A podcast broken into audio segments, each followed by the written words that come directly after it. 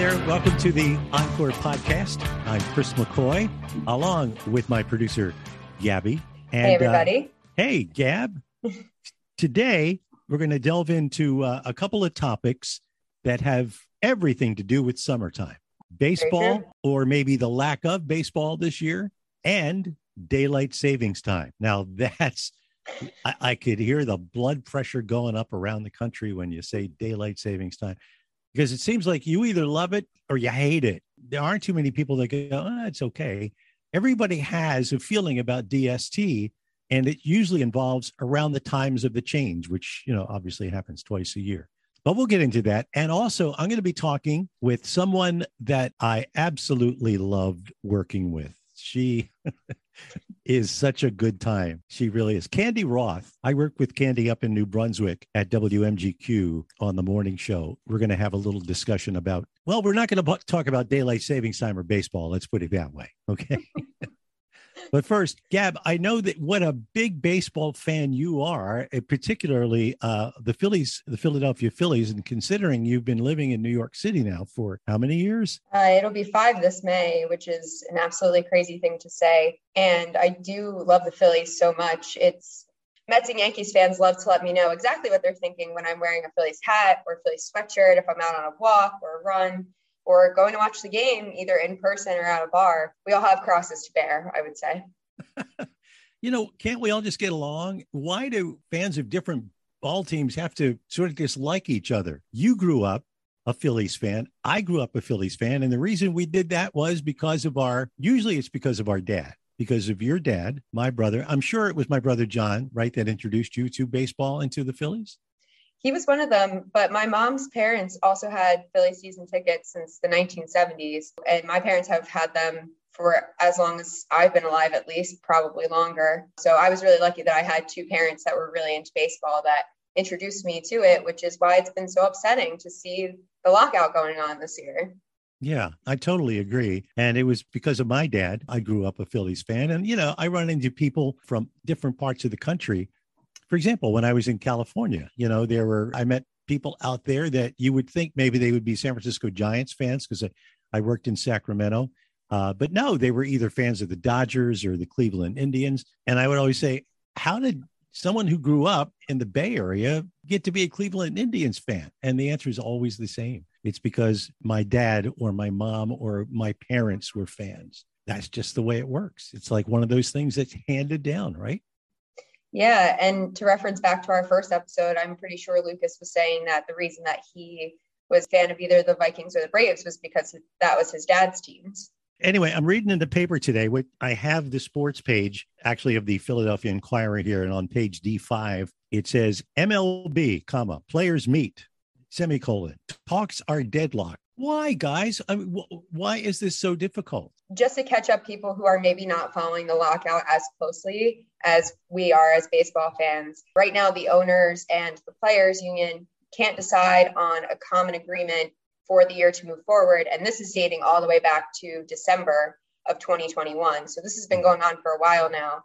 And things were pretty much just dead between December 1st and February 1st both teams made statements in early December saying that this lockout was going to happen. Although I should say that because it is a lockout, it means it is being done by the owners and not a strike, which would have been done by the players. And February 1st was the first time that in this calendar year that anyone was making a step forward in these talks when the players union made an offer to meet with the MLB and maybe change some of the conditions and terms that had caused the lockout to begin back in December. Well, from what I understand, one side is concerned about money and the other side is concerned about money. I'd be willing to, you know, I, am used to paying $12 for a beer at the ballpark. I'll pay $12.50, $13. I'll pitch in. Can we get this thing settled? I don't want to go through the month of April without baseball. You know, it's one of the really nice things about spring is that baseball starts up again. You know, sometimes during the the height of the summer, during the dog days, especially if your team is not doing well and you know they're out of it and they don't have a a, a prayer, you kind of yeah, maybe I'll catch every other game or maybe a game a week. I'll watch it on Sunday afternoon if there's nothing else to do. But man, in April, everybody has a chance to be not just a pennant winner, but a World Series winner. And it's just a really exciting time for baseball. And I just hope we don't get robbed of that this year. I know it's not looking great. We're taping this on March 7th, and the the uh, Players Association and the league met yesterday, March 6th, with no forward movement and a potential to meet again later this week. But things are definitely not looking good right now, and it really sucks because I know for me that I had baseball games on all the time, even when the exhibition games started at spring training. For me, it was kind of the signifier aside from daylight savings time that spring was coming and summer was coming and I mean, who doesn't love to get last minute tickets to a baseball game and just go and watch, you know, your team play on really any given night? It, the consistency of it is something that I've always loved. And I think we're really lucky right now because the Sixers are so fun to watch that that is kind of filling the hole, but it's not not quite the same. No, I agree because well, basketball. I never thought of basketball as a summertime sport as a summertime pastime. You know, very true. Uh, baseball just is, and I really hope there can be a meeting of the minds. I don't want to see the players drop what it is they're trying to get. I understand, sort of semi understand what they're trying to do for the young players, and I think the owners can afford it. Let's play ball. I agree. You know, last thing I guess on this topic, at least for me, is I feel for those people who uh, were planning their spring vacations to Florida or Arizona or wherever people go for a spring training game, you know, to get out of winter. Those plans are up in smoke. Do you ever go to a spring training game in Florida? I did. My, like I said before, my parents are, huge Phillies fans. My whole family are huge Phillies fans. And they took us to spring training a couple times when we were younger, which was so cool because I got to meet players like Cole Hamels and Ryan Howard who would sign balls and caps for us when the games were over or before the game started. And it was one of my favorite things to do as a kid. And we went a couple of times, but I'll never forget this one time that we were down there and it was like the first night and we went to this restaurants that they have down there that are a chain whose name that I'm forgetting right now. Frenchy's? Are you talking about Frenchy's? Frenchy's? Yes. Wow, that was great. yeah. Um, yeah, Frenchy's. And we went out for dinner and I remember we were leaving and we had a game set up for the next two days for us to go to. And I told, looked at my parents, I must have been I don't know, 10 or 11. And I looked at my parents and I said, Oh, I don't feel well. And they were like, Oh, it's probably just the flight. You probably just need a good night's sleep. And we went back to the house and I ended up getting some sort of flu that lasted the entire time we were down there. Oh. And I was like, I was not well. Like I must have looked like a 10 year old zombie, like running around, which was such a shame because we had a pool in the backyard and it was 80 degrees and it was so cold up here and I was so excited to get down there. But I remember my parents did their best to try to get me to the game. Like they gave me some medicine. One stayed behind with me to make sure I was feeling okay. And then we went late. But they had this beautiful grassy area that you can sit in that's not at any of the major league baseball stadiums that I've seen. I've only seen it at spring training, but it's like mm-hmm. kind of a general admission thing where you can go out there and just sit. And I, I was freezing. I my teeth were chattering and it was 80 degrees. And my parents were like, we should take her into the sun. So I remember we went out and sat in the grass and I kind of laid down on my mom's lap and the sun just felt so nice that I ended up falling asleep for about an inning. And when I woke back up, I did feel a little bit better, which was good because that was the game when the players were down there and we were little kids. Me and my sister were little kids. So they were way more likely to come over and, and sign stuff for us because we were there. Um, mm-hmm. So it mm-hmm. was really great that I still got to do that. But I look back at that now in a time after living through COVID and think like, oh God, that is not something I could have ever gone away with doing in, in modern time. But it was such, we went back again the next year and I think all four of us kind of held our breath a little bit when I got down there and I was like, no, I feel okay. Like it's fine. I ended up being fine for the rest of the trip, but I'll never forget that. Did you ever have a chance to go to the spring training games? We have friends in just north of Tampa so we were down there visiting. It just so happens we were down there, at, I think, the very end of February one year. And they live right there. I think it's uh, uh, Highway 19. It goes right by the spring training complex and uh, there in Clearwater. So we were right down the street practically. So let's walk down to the ballpark. And I think it was just pitchers and catchers at the time that were there. The whole, not all of the players were there and they were using the they have these backfields but we were able to go into the stadium and just uh, keep in mind like you like you said it was winter time up here and you walk through the stadium and the grass is green and You know, they had just hosed down the infield, and that smell that comes up is just so, so summer. You know, mm-hmm. it just smelled so good. I saw Dallas Green walk across the field looking as grumpy as ever. and so that was kind of the highlight. We didn't get to see, uh, you know, any games or even really any workouts, but just being there for about an hour was pretty cool. So it just felt like we were there for spring training. But that's as close as I got. That was my brush with greatness as far as spring training goes. so I'll tell you what, let's take a break here and we'll come back and we'll talk about losing an hour of sleep for a good cause. Or is it on the encore?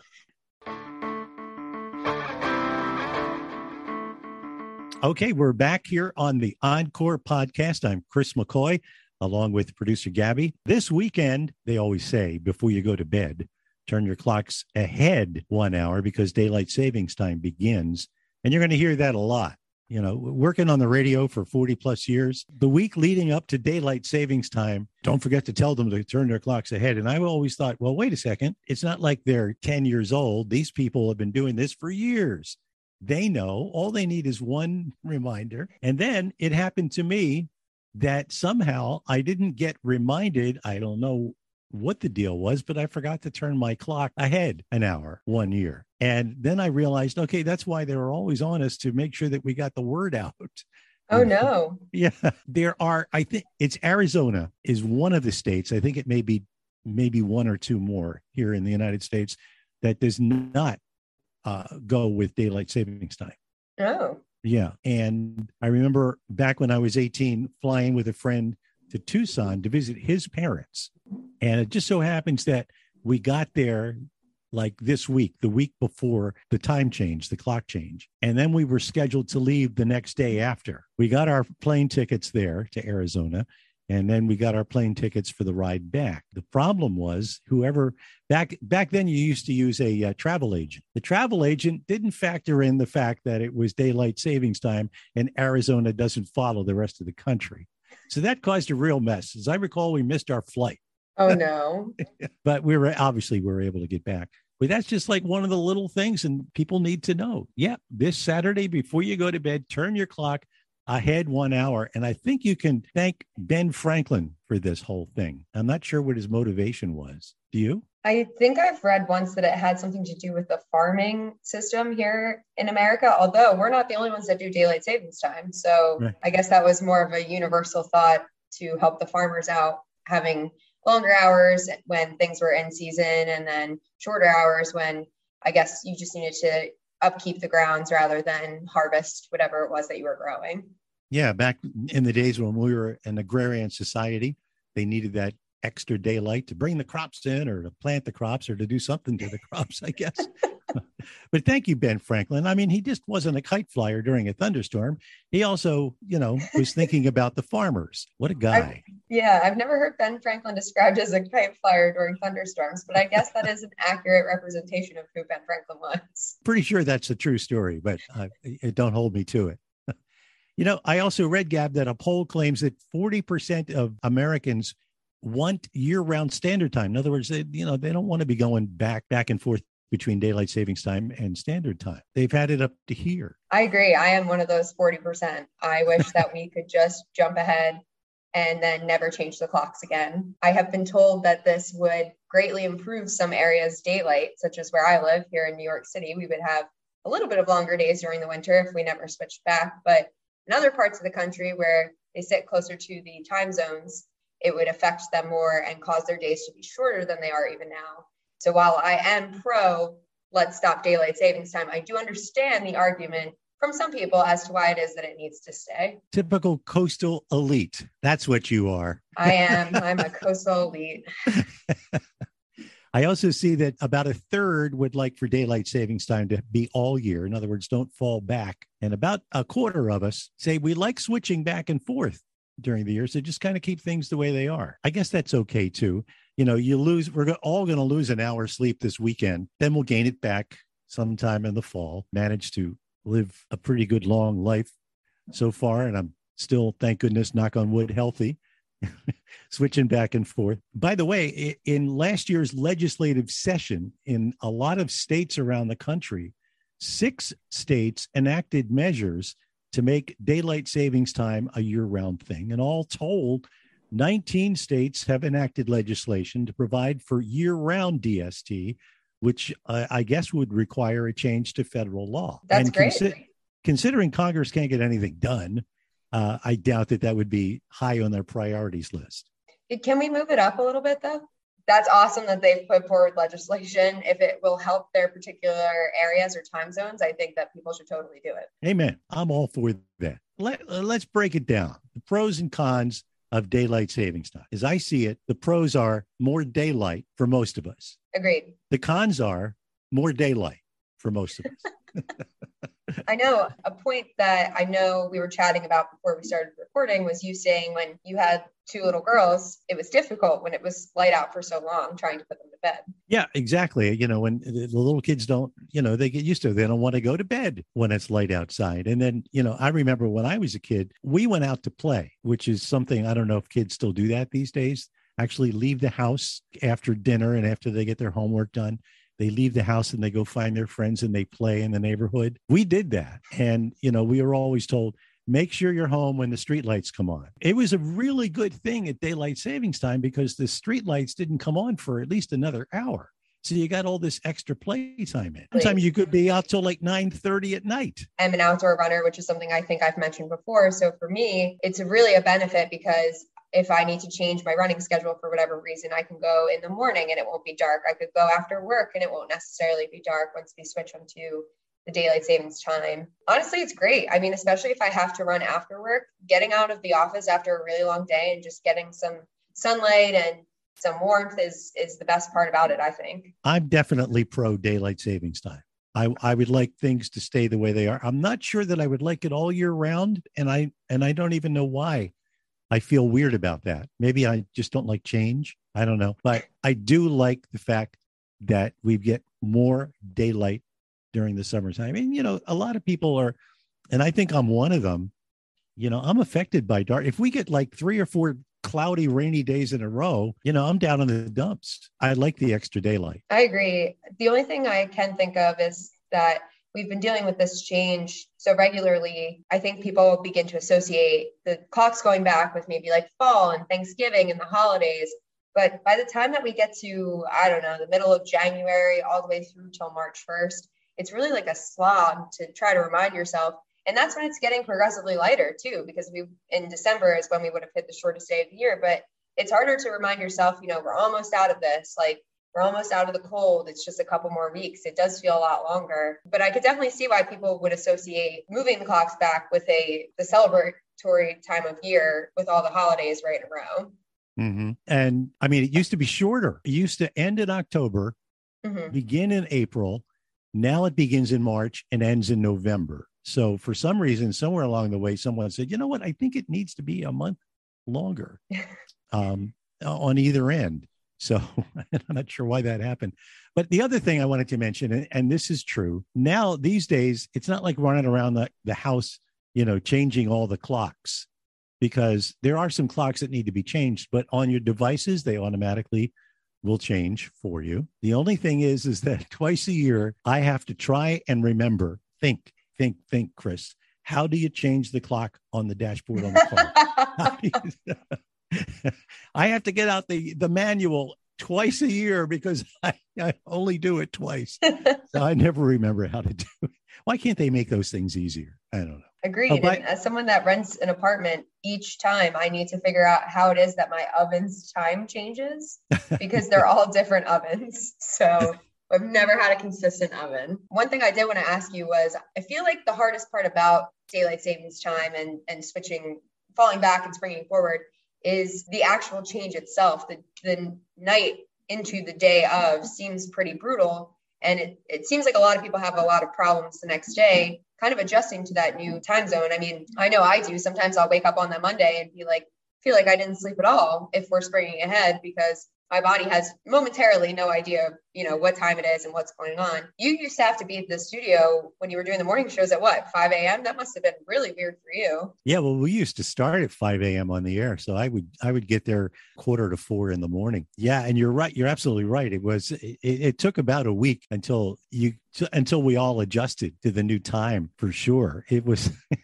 and you know, the other thing I've I've always read, and I guess it's true, that the uh, traffic accidents go up the Monday after the time change, particularly in the morning. So I guess I guess you're right. You know, people still you know still not accustomed and still not having enough sleep. Yeah, I read that same thing that you did, and another thing that I read is older people tend to have health emergencies a few days after daylight savings time occurs. So the risk for having a stroke or a heart attack goes up, which just really begs the question if we're not necessarily based in running our economy on farming, why it is that we still have these practices going on, which is why I thought it was interesting that you brought up a bunch of the state legislators are beginning to create documentation to have those conversations to see if we can maybe prevent those things from happening or make things better for the people who have to go through daylight savings time if it's something that is decided needs to happen.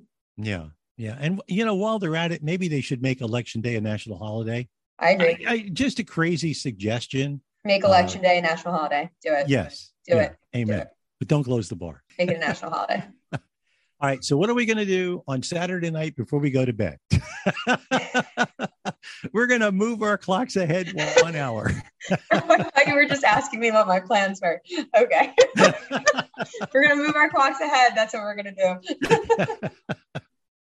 So you guys know how we feel about daylight savings time now. I think we were pretty clear about that. How do you feel about daylight savings time? What do you yeah, think? Let us should, know. should should we ask them on social media? I yeah, definitely. I can post a poll on all of our social media channels when this episode comes out. Let us know. Do you like daylight savings time? Do you not like daylight savings time? We want to hear from you. do you have any horror stories like being stranded in Tucson, Arizona? Uh, yeah. If you have any know. horror stories, we'll share them on the pod next week. Yeah, for sure. Absolutely. Okay, let's take one more break. And then when we come back, I'm going to be talking to a woman that I absolutely loved working with for those nine years, worked mornings in New Brunswick at WMGQ. Cande Roth will join us next on the Encore podcast.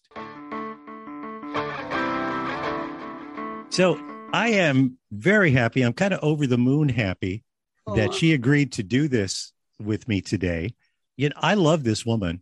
I really do. Oh. And here's a woman that I met late in my career. And I always wondered why did it take so long for me to run into Cande Roth professionally? Hello there, Cande. Hi, honey. I know. If it only had been a few years earlier, Lord knows what could have been, but we had, we had a great time.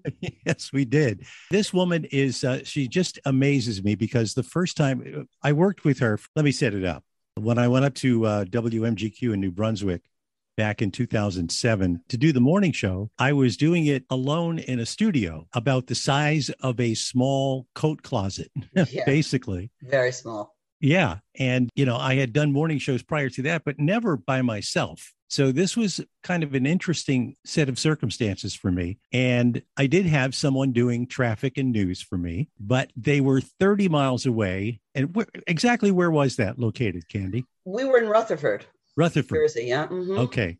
So if you go a little farther up the New Jersey Turnpike from New Brunswick, you'd run into about 45 minutes from where you were. Yeah, exactly. So mm-hmm. and you and you could see New York City from out your window. Absolutely. New York is about 14 minutes from there. Yeah. So the first time Cande came on, there was somebody else doing traffic for me for a while, maybe a couple of months. I can't remember exactly. But then all of a sudden, this person was gone and someone named Cande Roth came on. And I thought, oh my God, I'm never, ever going to be able to do it with this woman. She's just too brash too way out there. She says what's on her mind. She's yes. funny. And then I thought, that's exactly what you need, Chris. Oh, yeah. we had to get adjusted to one another because, yeah, I'm a little brash and I do speak my mind. I am what you see is what you get. So, yeah, but we adjusted very quickly and then became, you know, a connection for life as far as I'm concerned. Me too. I'd never worked with anyone like you before. Cande is, for those of you who don't know Cande, she is someone who could, on her very own, do a very successful radio show, a very successful podcast, you name Aw, it. You're very kind. no, I- I'm serious. I, you know, I'm not blowing smoke here. I, you know, I think the world of you. And one of the reasons why I regret not having met you so late in my career is we could have both been multimillionaires by now had I met We you. could. We don't want to talk about that though. We want to keep things on the up and up. So Cande did the traffic for me. And not only did she do the traffic for me, but she also sort of became a major part of the show in little bits and pieces, like maybe what was it, three or four times an hour? Yeah. I think your oldest daughter was going into Rutgers, just beginning to start her college career. Yes. Uh, so yeah, we go back that long, and now you're a grandpa. So time has definitely passed. Indeed, it has. And I remember your two boys, I think were in high school and middle school. Oh, definitely. Well, one is 31. He just turned 31, Casey, and Evan is 27. Yeah. So we're we're together a while, you and I, even if we're not together. if you know what I mean. Getting back to uh, what we did on the air, Cande was uh, talk about a multitasker. She was able to not only provide much needed information in the morning to me three or four times an hour, but she was also doing it to how many other radio stations? Most Four of them in New ones. York. I do five.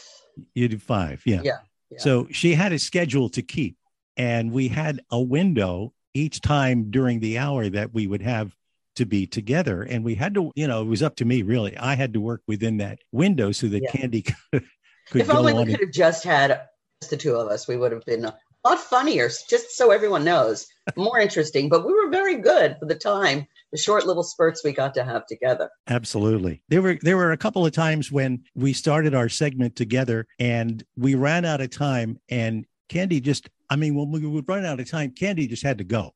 She couldn't say, "Look, I got to run. I got to we'll see you next time. See you in 15 minutes." She was just gone. On, I know it's rough, it's busy, but we had some great times. And you're a great guy. And now Emily speaks for everything. And you went to California. And now you're back. Yeah, well, I went to California because I couldn't get a job here on the East Coast, at least something full time. So I decided, uh, let me expand my horizons. And I looked out there, and there's a guy by the name of uh, Brian Lopez out in Sacramento who hired me to do classic rock on KSEG, which was good for me because I loved classic rock. I grew up listening to that Oh, music, me too. never played it on the air Oh, all, all my years. So that was a real kick for me for four plus years to do that. So what did what have you been doing since the last time we were on the air together, which was what 2016? 2016. What have I been doing?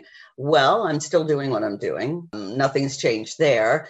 Pandemic has changed things very much so because I've been working for home now. It's going to be two years on March 14th. Oh. Uh, because of the pandemic, we have not gotten back to work yet. So that's changed a lot of things. Uh, my son was supposed to get married in June of 2020 he did get married with eight of us in the backyard, but there was supposed to be a whole big, you know, wedding celebration, which we just had September 26th. So the pandemic and the wedding were equally as long. Let's put it that way. But finally, that's done. And I'm just enjoying life. I'm very proud of my children. I feel they're doing great, and I feel I did a great job, and that's what I'm most proud of. How is Evan, by the way? I remember what we used to do the uh, the Rutgers dance marathons. We used to broadcast them, and Yes. he was going to school at the time there. yes, he was. Yes. And he would come up to me, and I- think I interviewed him once or Mhm. twice. He was like this goofy young guy, really He's- good looking. Both of your sons, by the way, are they could be models. Oh, thank Uh, you. but, well, you know- he's definitely come into his own. Put Yeah. it that way. Yeah. Yes, but he was he is unique and always has been unique. yeah. From And the now he's- day he was here, but now he's doing very well. I'm very proud. And Casey is a financial advisor. Are you one of his clients now, or I was Yeah. at the beginning, help him along, and not right now. Should be. well, we both just had recently had weddings Yes. of our of our children, which is kind of nice. My daughter Becky just got married a couple of weeks ago. So you sent me the picture. She looked beautiful. You, Roberta, haven't aged. I haven't seen you what in eight years, maybe. Something like that. Yeah, haven't aged a bit. Yeah. And you and I got to do some fun things out of the studio We did. while we worked together. Like once a year, we were invited from the folks of the uh, Sandals Resorts to go down to one of their properties in the Caribbean and broadcast the morning show live like for two or three days. And I insisted that Cande come with me because I, such a gift because, you know, they're not asking their traffic reporters to come along normally. you were always more than just a traffic reporter to me. You were a huge part of what made me so successful in the morning. here. We had a blast, did we not? yes, we were we in did. St. Lucia, we were in Nassau, Bahamas, and Jamaica. And uh, well, St. Lucia is still my favorite. One of the things that I remember so vividly was in St. Lucia. We we took a day trip and we went to do the uh, the zip line, and That's a story. I'll I- jump in whenever you're ready. go this ahead. is I one for hear. a party, let me tell you. so it was me and uh, the engineer Seymour and you and your lovely wife. We wanted to do a day trip. I wanted to go snorkeling where it's safe. You can stop anytime you want. I got peer pressured into, look, I'm not athletic, okay? I got peer pressured into zip lining. I had no idea. So we're on the bus and we go, it's a long way to get there. We get there and then had to be, I don't know, 5,000 steps going up all the way to the top we walked all the way to the top, which was okay. I thought if I ever die up here, how will they find me? Fortunately, I didn't die, but I came close. so the tour guide picked you as the first one to go down. Mhm. And we're really high up. I mean, we are in the rainforest in St. Lucia and we are high up. So fortunately, you and Roberta took off, thank God, because then I went. And I have little hands and I'm only about five feet tall and I'm a klutz and, you know, very lame. And the guy says, Oh, just, you know, hold on and you can adjust the speed with your hands. And I'm like, Okay, I'm nervous, but hey, everybody else is doing it. So I do it and I hold on so tightly that it stops in the middle of the river and I'm hanging and swinging like a lamb to slaughter in the middle of the river, back and forth. I can't get back, I can't go forward, and I'm swinging. And of course, everybody that's waiting to go is watching this. They had to reel me in like a big fish and haul me up onto the next platform. I'm like, oh my God, oh my God. So they're like, oh, you held on too tight. You want to try again? I said, all right, I'll try again. Don't hold on so tightly. They get me, I go. They say, let go. I let go of my hands. I turn backwards. I feel like I'm going 150 miles an hour. I land on that platform like a bomb landed in war. um, and then a very nice guide, I remember his name. I think it was Michael. I'm not sure. I'll, I'll never forget him. He said, I'll take you the rest of the way. So there were 12 runs. So the first two, I almost died. And then he took me the rest of the way but you know, I'm kind of voluptuous and whatnot. And I had this big thing on, and I said, I don't care what you do, get me down this mountain. Every platform, another guy would be like, Oh, I'll take over. And he's like, Oh no, I'm taking her. Yeah. And I'm like, You take me. We got to the bottom. I found him. I tipped him. I was grateful to be alive. That was ziplining. I, I'm glad I did it. I'm never doing it. Have you done it again? No, actually, I have not zip lined since that uh, that time in St. Lucia with you. Yeah. However, yeah, I'm glad I- you missed that show. You two went off like the athletes you are. La la goodbye. Zip line down. I'm I'm thinking I'm gonna die here. And how are they gonna get my body down? That's what I'm thinking about. But it was Well, fun.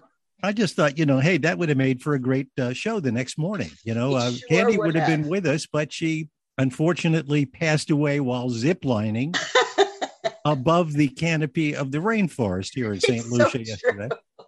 we made it though, thank God. But a great experience, beautiful. Once once I had the guide, the scenery and everything was gorgeous. But it was very scary for me. And I remember, was it, I think it was somewhere in Jamaica. Was it, maybe it was Ocho Rios. We went and visited a school down there. Yes. Was that not an eye opener? Yes, it was. Well, you know, first of all, when we would have the opportunity to do these things, you would land at the airport, wherever it was, whatever island it was. And the airport was kind of nice, you know. And then you'd hop on this bus and you would go through abject poverty, seriously, with Horribly goats in the middle of the people. Roadway. Mm-hmm. You know, within a half hour, you would arrive at this absolutely amazing resort Yeah, luxurious to the nines. Like on a different planet. Yeah. And you kind of got a taste of that on your way to your your vacation, so to speak. Right. But uh, when they asked us, "Well, we'd like to go and visit these school children," we said, "Yeah, let, we've been so blessed to be able to do this." so Uh, true. And it was such a moving moment. I'll never forget it. I've always yeah. remembered that. And when I see kids in the schools today, and you know, right now maybe the masks are finally going to come off, and I think about their plight. But these kids had to wear uniforms. They were very cute. They were so well behaved that a glance from the head of the school would just silence them into quiet, line up. They sang, they played instruments, they were delightful. Mm-hmm. We stayed, remember, we stayed while they had lunch, I think. Their lunch were turkey necks. Turkey necks can be pretty good. I've had them, but that's not your usual savoir faire at a school, turkey necks. And they were just joyful little children. They were the best. They were. They they absolutely were, and as you said, so well behaved and just so happy to see us for some so reason. Happy. Yeah, I guess because it you know it kind of got them out of math class or something, yeah. whatever it was. And we brought, I think we brought uh, a lot of crayons and things like that, and then little soaps and whatnot. And they were very thrilled to have anything at all. They were delightful. But mm-hmm. It just showed you, you know, life happiness doesn't come from being rich. Doesn't mm. come from having filet mignon every night. Comes from within, and they were happy kids and they yeah. were talented kids. It was amazing to see. It meant a lot to me. Aside from that, uh, you know, I took you along along on adventures to. We used to do Nurses Hospital Week, and I I grabbed you and somehow cajoled you into coming with yeah. me to do, to do broadcasts from uh, live broadcasts from a, a hospital. And one of the ones I remember the most. Were you there for the veterinary hospital? No, I didn't get to go to the veterinary hospital. For some reason, I just assumed you were there. I know how much you loved animals. I do. No, I had my dog Oliver, who I used to speak of all the time. He was That's 107 right. pounds of pure love, and I adored him. Very naughty dog, untrainable, but pure love. He passed on. I got, still have it to this day, hanging on my wall in the studio if I ever go back to work. One of our listeners for WMGQ who sent me the most sentimental, lovely card. Like she really got how I felt. And when you see these little bits and glibs here and there, sometimes you go to work, you think, does anybody even listen to me? Does anybody really care what I have to say? And you don't know you know you have to go back to that place where you think yeah everyone's you know you're important you have something to say. When you get a letter like that in a card you really see how you can touch people. And they touch you. And that's the best part of being on live radio in, in my humble opinion. I totally agree. And i i so get that feeling of being is anyone out there really listening? And is it just background noise? Right. Or, or does anything get through? And i think that that's one of the things i loved about you and with you was is that you would talk about things that meant something to you and that would that in itself would touch the audience you know? It wasn't you weren't just doing traffic and news and stuff like that. You were you were talking about your life and you things know, that um, mattered. before you and i got together i did the jay thomas show. He was part of cheers and he was an actor and he radio in Los Angeles, then came to New York. Anyway, I got to work with him. He was a great guy. Unfortunately, he has passed on, but he was very like wanted to have shtick. Wrote the shtick, you wrote the bits, you wrote this, you wrote that. He was so much funnier off the radio, telling his personal life stories. I'd say to him, Jay, you got to tell, you got to talk like this. I learned it from Howard Stern. I'm going to credit Howard Stern, who I also got the privilege of working with because he was himself. Mm-hmm. He wanted, and if you weren't yourself, he would tone in right in on it. So I was brought up with a school of radio that enjoy yourself. And that's it. And that's what it's been for me my whole life. Sometimes it's done me very well, and sometimes not so well. what are you going to do?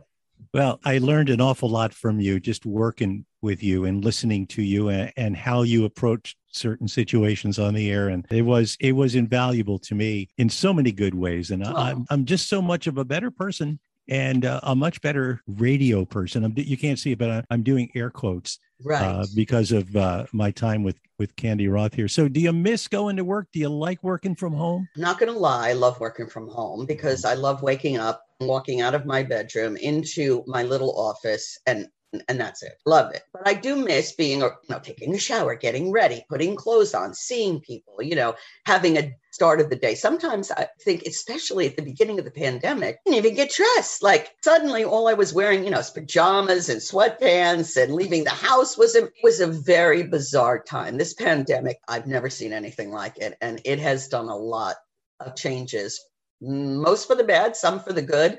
But yeah, I'd be happy to go back to work the office. Out in California, they were starting to make noise the last maybe six months that I was there of getting people back in to the office. And what they were going to do was they suggested that all the people on the air come back first. They were going to do it in stages, you know. And I thought, well, that's not really fair. Just because I'm on the air now, I have to commute again every morning. Eh, eh, you know, why does that? But they thought that we'd be much better off if we were in with other people, which I tend to agree with, except that while I was out there for four years, I, it was one of those situations where I worked by myself. So it didn't really make a whole lot of difference. But there were morning shows in the building. There were five other radio stations out oh. there where, where I work. And uh, there were multiple character morning shows there that were doing it from separate locations. I can't imagine I can't imagine that. I mean, you and I did it for, yes. for nine I years. do it now on another station that I have, which is a country station. My country, mention it. 6.1 WJVC. I work with a guy named Fathead, who I've also worked. When I first met Fathead, he was just dating his wife. Yes, they just celebrated their 15th wedding anniversary. They have three children. So we've also been together a long time. I consider him brother. We're very close. And we really just talk on the air. We don't socialize, but that's how we feel about each other. So we do it. Uh, you can hear it on YouTube. I think they do like a little best of of that morning show. So it's WJVC, My Country 96.1. I get to be with him and it's great. You were great. He's great. You don't, I've worked with a lot of people from Frankie Crocker to Howard Stern. They're not all great to work with. They're not all easy to work with. I once worked with a guy, we got off the air and he said to me, Don't ever be funnier than me again. Really? Right. So you're like, I don't know how to measure my humor. So maybe I just just won't say anything. I'll, I'll just do the traffic and be on my way. Because how do you measure if I'm funnier than you? I don't know. You were, you were funnier than me every stinking day. And that's one of the reasons why I loved it so much, you know? And then I had another one who I worked at the studio with who said to me, Don't look at me. Don't okay. Look don't look at me. All right, I won't look at you. You wasn't very nice to look at anyway. How about that? So I've come across all kinds. I, I, really have, from beyond your realm of imagination. Mm-hmm. Been there, done that. Yeah, just about everywhere. I love it. Radio, it's in my blood. From the first time I went to college radio at WCWP from CW Post on Long Island, it was it for me. I had a bug, and that was it. I lived, breathed, did everything for radio. I still love it. Yeah, that's the thing is, uh, you know, people in radio, for the most part, the bug strikes them very early in life. How old were you? I was, oh, 18. 18. Okay. Yeah. You know, it's one of those things I can remember as a teenager, as a freshman in high school, with a transistor radio under my pillow when I went to, to bed at night time. This is really dating me. I'm a lot older than you, Cande Ron. Six uh. You don't even know what the transistor radio is. I do. Google no, it. Your, your, niece doesn't. but you know, I used to play eight track commercials. Do you know what that is? I think not. How about cutting reel to reel tape to edit? Oh yeah, I don't miss those days. They don't know what we're talking about now. Yeah, no idea. Yeah.